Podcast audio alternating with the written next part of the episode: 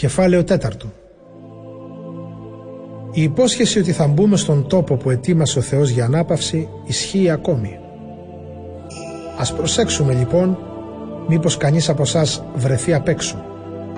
Γιατί και εμείς ακούσαμε τη χαρμόσυνη είδηση όπως και εκείνη στην έρημο. Εκείνος όμως δεν τους ωφέλησε το ότι άκουσαν αυτή την είδηση γιατί δεν αποδέχτηκαν με πίστη αυτά που άκουσαν. Ενώ εμείς που πιστέψαμε θα μπούμε στον τόπο της ανάπαυσης αντίθετα με εκείνους για τους οποίους λέει η Γραφή. Μες στην οργή μου ορκίστηκα. Ποτέ δεν θα μπουν στη γη της ανάπαυσης που τους ετοίμασα. Και αυτό το είπε παρόλο που το έργο του Θεού είχε ολοκληρωθεί από τότε που δημιούργησε τον κόσμο. Γιατί κάπου στη Γραφή λέει για την έβδομη μέρα τα εξής «Και την έβδομη μέρα σταμάτησε ο Θεός κάθε έργο του και αναπαύτηκε. Και στο σημείο που αναφέραμε, ποτέ δεν θα μπουν στη χώρα της ανάπαυσης που τους ετοίμασα. Απομένει λοιπόν ακόμη να μπουν μερικοί στη χώρα της ανάπαυσης. Και επίσης εκείνοι που άκουσαν τότε τη χαρμόσυνη είδηση δεν μπήκαν σε αυτήν εξαιτίας της απιστίας τους.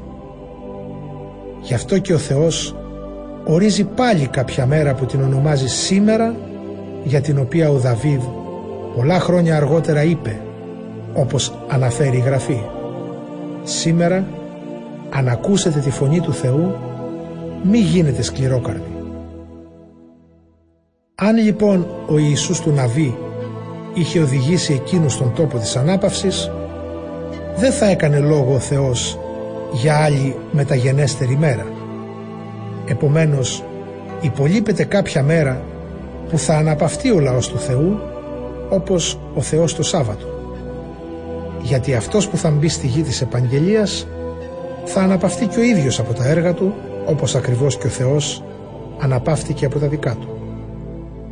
Ας προσπαθήσουμε λοιπόν να μπούμε στον τόπο της ανάπαυσης για να μην πέσει κανείς στο ίδιο παράπτωμα της απιστίας. Ο Λόγος του Θεού είναι ζωντανός και δραστικός πιο κοφτερός και από κάθε δίκοπο σπαθί. Ισχωρεί βαθιά ως εκεί που χωρίζει την ψυχή από το πνεύμα, το κόκαλο από το μεδούλι και κρίνει τους διαλογισμούς και τις προθέσεις της καρδιάς. Δεν υπάρχει δημιούργημα στον κόσμο που να μπορεί να κρυφτεί από το Θεό. Όλα είναι γυμνά και φανερά μπροστά στα μάτια Του. Σε Αυτόν θα δώσουμε λόγο. Ας κρατήσουμε λοιπόν σταθερά την πίστη που ομολογούμε. Γιατί έχουμε μέγα αρχιερέα, τον Ιησού, τον Υιό του Θεού, που έφτασε ως το θρόνο του Θεού. Δεν έχουμε αρχιερέα που να μην μπορεί να συμμεριστεί τις αδυναμίες μας. Αντίθετα, έχει δοκιμαστεί σε όλα. Επειδή έγινε άνθρωπος σαν και μας, χωρίς όμως να αμαρτήσει.